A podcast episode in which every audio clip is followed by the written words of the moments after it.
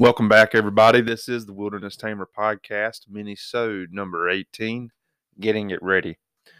Quick shout out to the show's sponsors is Dry Pocket Apparel. They are the future of swimwear that come with their integrated dry bag as a pocket with a self-sealing magnetic strip that is certified to 100 feet down and it will keep your phone dry as a bone.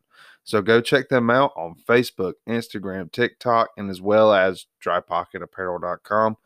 Now, to save you a little bit of money, use promo code all caps wilderness to get you 25% off your order.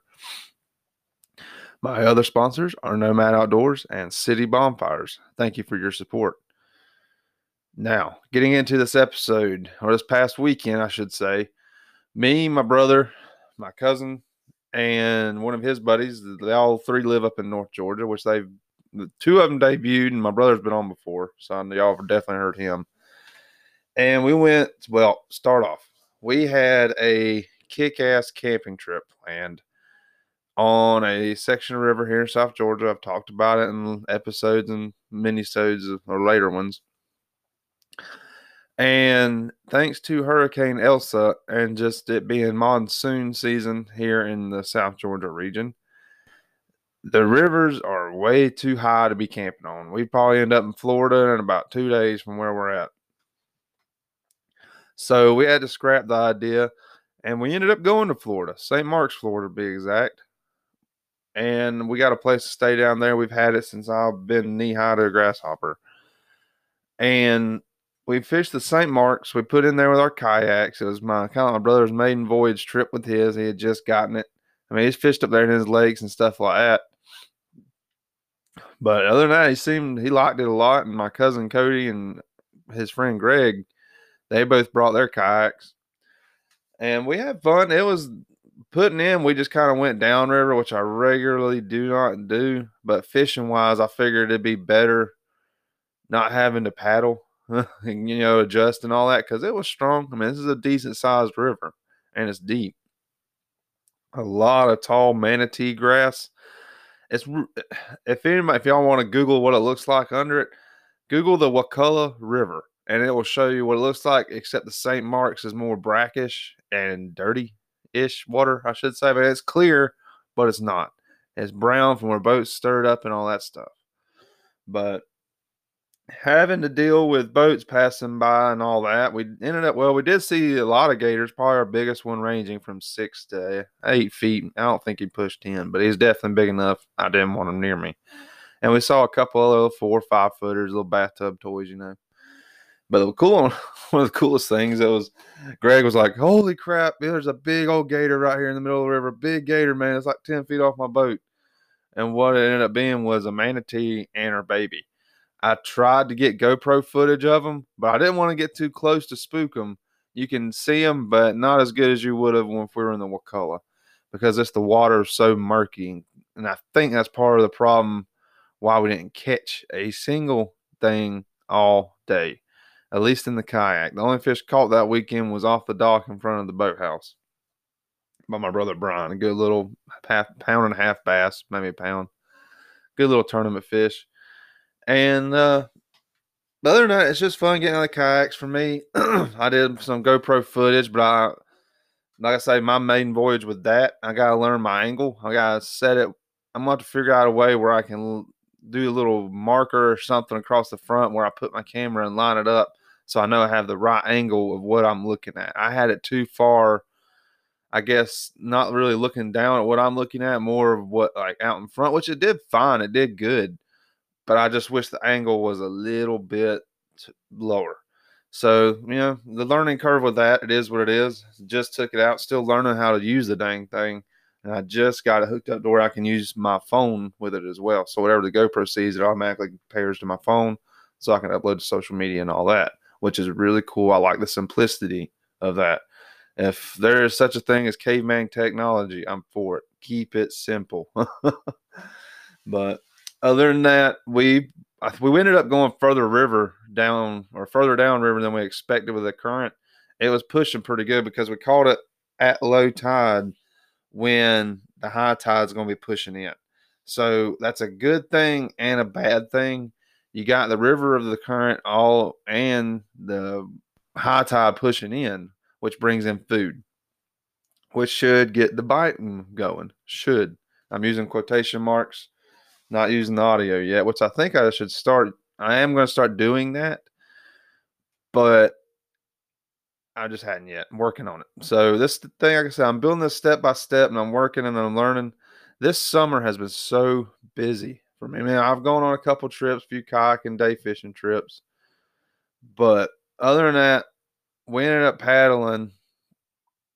Uh, we paddled back up river, and my the current usually doesn't affect my boat too much. I got a Perception Scout 12 foot kayak. I've had it for at least eight nine years now and it handles current pretty good. All it's just overall good kayak for whatever situation I want to get in, considering it being the ocean to a mountain creek chasing trout.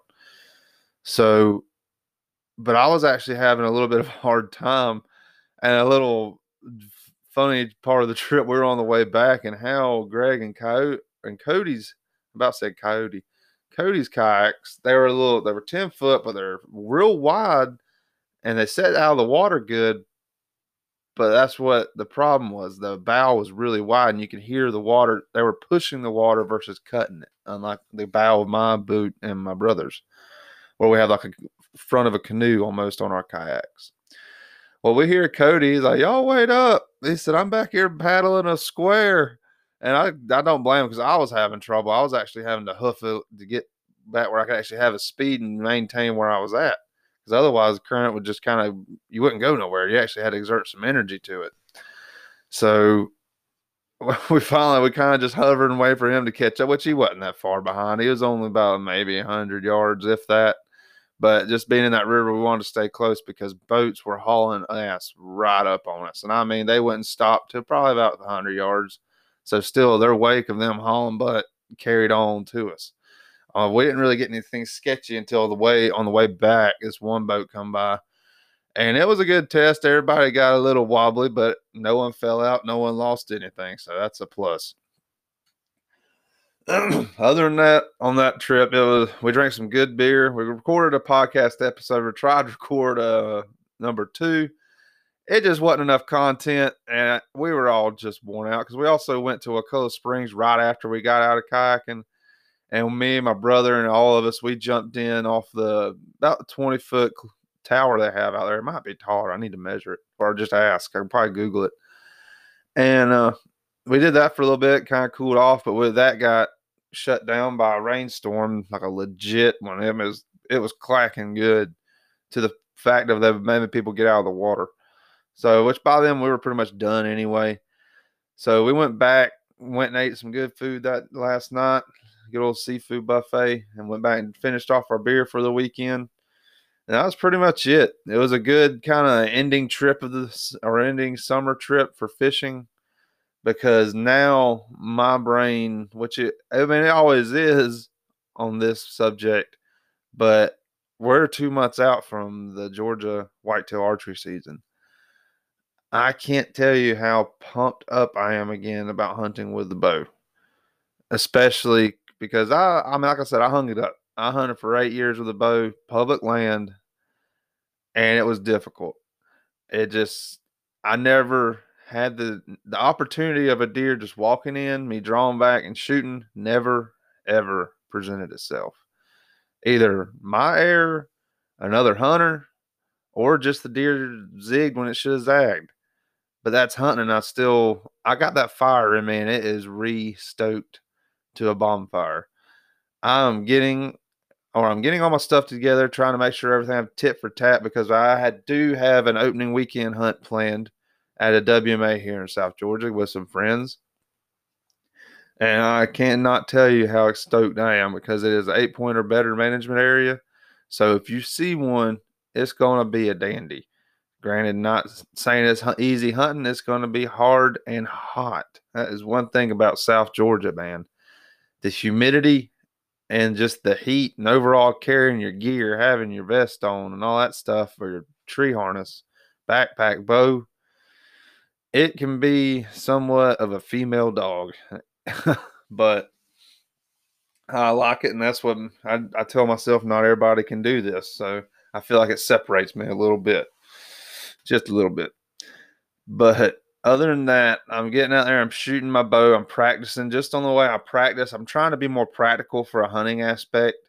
I really don't have marked out 20 my my 15 20 to 30 i've kind of go what i do is i start out i step off 20 to get a good warm up get a few warm up shots probably two quivers worth which is about 10 arrows and uh i'll then i'll just go pick out a random patch of dirt i don't know what the yardage is if it's further if it's behind uh, if it's quartering an aggressive quarter and i'm trying to pr- get my holdover for when a shot's presented, I feel comfortable that I can land it. And I've kind of, because I'm using my Glendel buck target as a mental, I guess, what like snipers in the military call a dope card. I know where my holdovers at. Like at 30, I pretty much got my arrow sitting in between the ears on top of the head. That's pretty much where my what I call my hovering point, aiming point, whatever you want to call it. And it's per I mean, it puts it right there, top of the heart, right in the lung, it's a good spot. Now, granted, like I said, there's going to be a million other factors. It's not going to be out there in an open yard. I'm going to have sticks and bushes and stuff. And I feel like to me, that's going to be more of a practical hunting aspect because I'm not really even judging yard. I mean, I am judging yardage to know where if I say, how I, well, this is the way that I use the bow hunt or use this tactic for bow hunting.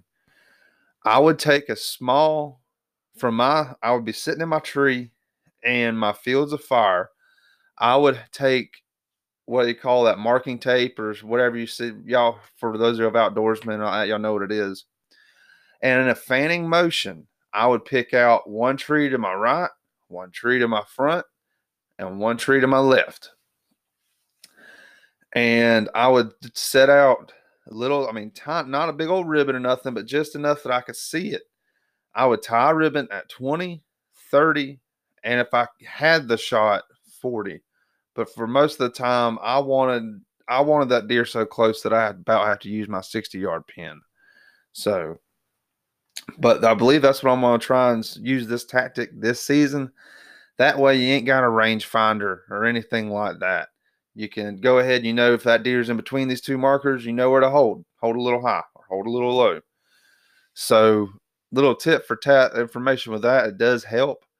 But other than that, like I say, I'm shooting a Montana Fred Bear longbow, and I can tell my back's getting stronger shooting it.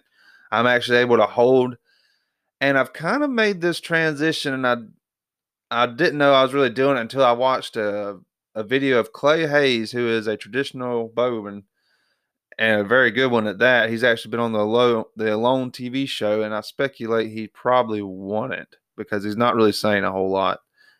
So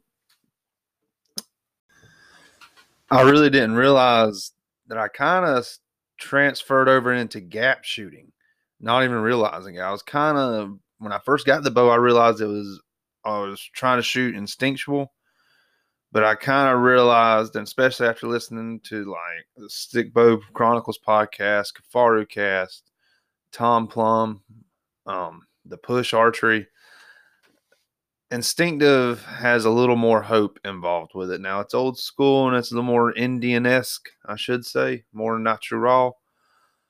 But I feel like percentages wise, if you're a gap shooter, you're gonna definitely hit what you're aiming at most of the time. So that's one thing I'm having to kind of flip flop around with.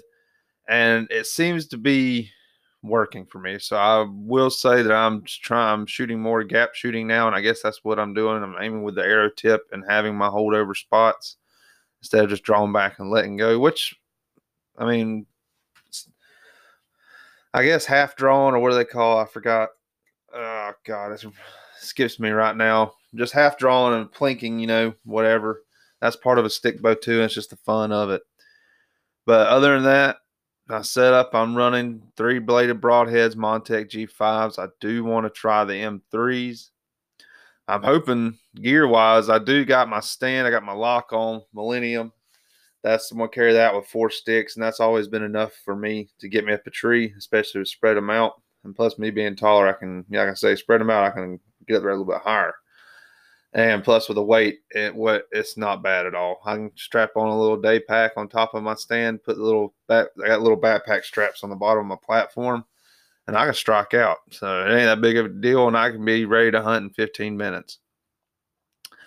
So other than that, I gotta go do a scouting trip or two over to this place for opening weekend to kind of finalize where I've want to put a spot. My last, I went on a rifle hunt over there. I got drawn for it, and I got an idea where I'm going. Um, but I got to fine tooth comb it from there on out. There of, there's a big, it comes off a big hill that drops down into this acorn flat that goes about 200 yards of woods, then a field, and it's all next to a river. And I'm going to try and get over behind that field and get deep in them woods. So I'm really looking forward to it. I got my fingers crossed. I've already concocted scenarios in my head and thinking big, big boy, big boy Joe's going to come walking out, and I'm to stick him with a bow. More than likely, I'm to crap my crap the shot because I can't believe it's actually happening. But other than that, it ain't like I ain't, I ain't to give it a hard try though for sure. I'm gonna get everything I got, especially this season. I've got a few WMAs I've got picked out. I'm definitely going to Piedmont for a rifle hunt and an archery hunt. So, well, uh, and for I'll say this another little segment: making your gear stretch. I'm the type I ain't. If I buy it, I'm gonna use it until it's just ribbons. You know, I'm gonna get get the goodie out of it. The just the other night, I realized my boots which are the LaCrosse snake boots, have a leak. Now, I've had them for going on three seasons now, and they have been the best damn boot because, especially down here in the South, you have got to have snake boots on. If my thing is, if you don't have snake boots down here, you're not an effect, or you can't be an effective hunter. Only, and my reasoning behind that is the whole time you're having to, which I say most of the time, everybody doesn't really worry about it but the having the insurance knowing that you got protection on your feet and you're able to keep your eyes up looking through the woods trying to see if there's anything moving or anything like that knowing that you ain't going to get bit or less chances of getting bit are highly likely so it's just one of the things I like having in the woods. And plus, I mean, you got to be smart too. You can't go out there and be out there. Some, I mean, I'm, like myself, I'm a solo hunter. I mean, me and my dad, we grew up hunting. Me and dad hunting, we're hunting partners. But as I've gotten an adult and got my own family, I've kind of just gone on my own trips and done my own stuff, which I like it. And I, the longest I've gone by myself is five days. Now, granted, I had guys waiting on me back when I got to camp, but for the most part, it was on my own, uh, setting up camp and all that stuff. And I love that. That's like my passion in life. So like again, I know I've said it again. I'm super pumped for this season. I'm super pumped for everybody. I hope it's a good season because last year it was a bit lackluster. The deer movement wasn't there, just as this turkey season. I do believe 2020 still has its finger fingers wrapped around us, trying to a little bit. But other than that, I feel good for this year, and that's about it. I do. Uh, speaking of for upcoming episodes, I will say this my next episode is probably uh, going to be one of the co-workers that worked with us out here for at least 15, 20 years out at the my job I work at, the wedding venue. And uh, he was a Vietnam veteran, old school hunter. And the best way I can put it, I don't know if those of y'all ever seen that movie Big Fish about how that old the main guy in there, the old guy, how his stories seem to be so outlandish and all that. Well, more every story you're gonna hear from David is true. He was on Vietnam as well, or I've already said that, but his fire base got overran, like Gooks in the wire overran, and he made it off. So it's gonna be an interesting story for him to tell. And as long as he wants to tell it, the man's been going through some hellacious medical problems, so I'm definitely trying to get him on sooner than later. So I'm really looking forward to talking to him. I mean, we, me and him worked together for at least a good 15 years together, just me and him. So we done a lot of talking and a lot of bullshitting. And uh, other than that, that's pretty much it for now. Just get out here, shoot your bow, get your stuff ready, check your equipment. Make sure there ain't no frays on your harness, nor on your cables on your stand. Just be careful, be safe, and think twice before you do it. I want to thank everybody and the sponsors for the support of this podcast. New episode probably will be dropping this weekend. I'm going to shoot for Sunday. So stay tuned for that. Look to my social media accounts as well on my Instagram is at wilderness underscore tamer underscore podcast. And look me up on Facebook as well at Wilderness Tamer Podcast. So thanks again. Y'all have a great day, and we will see y'all soon.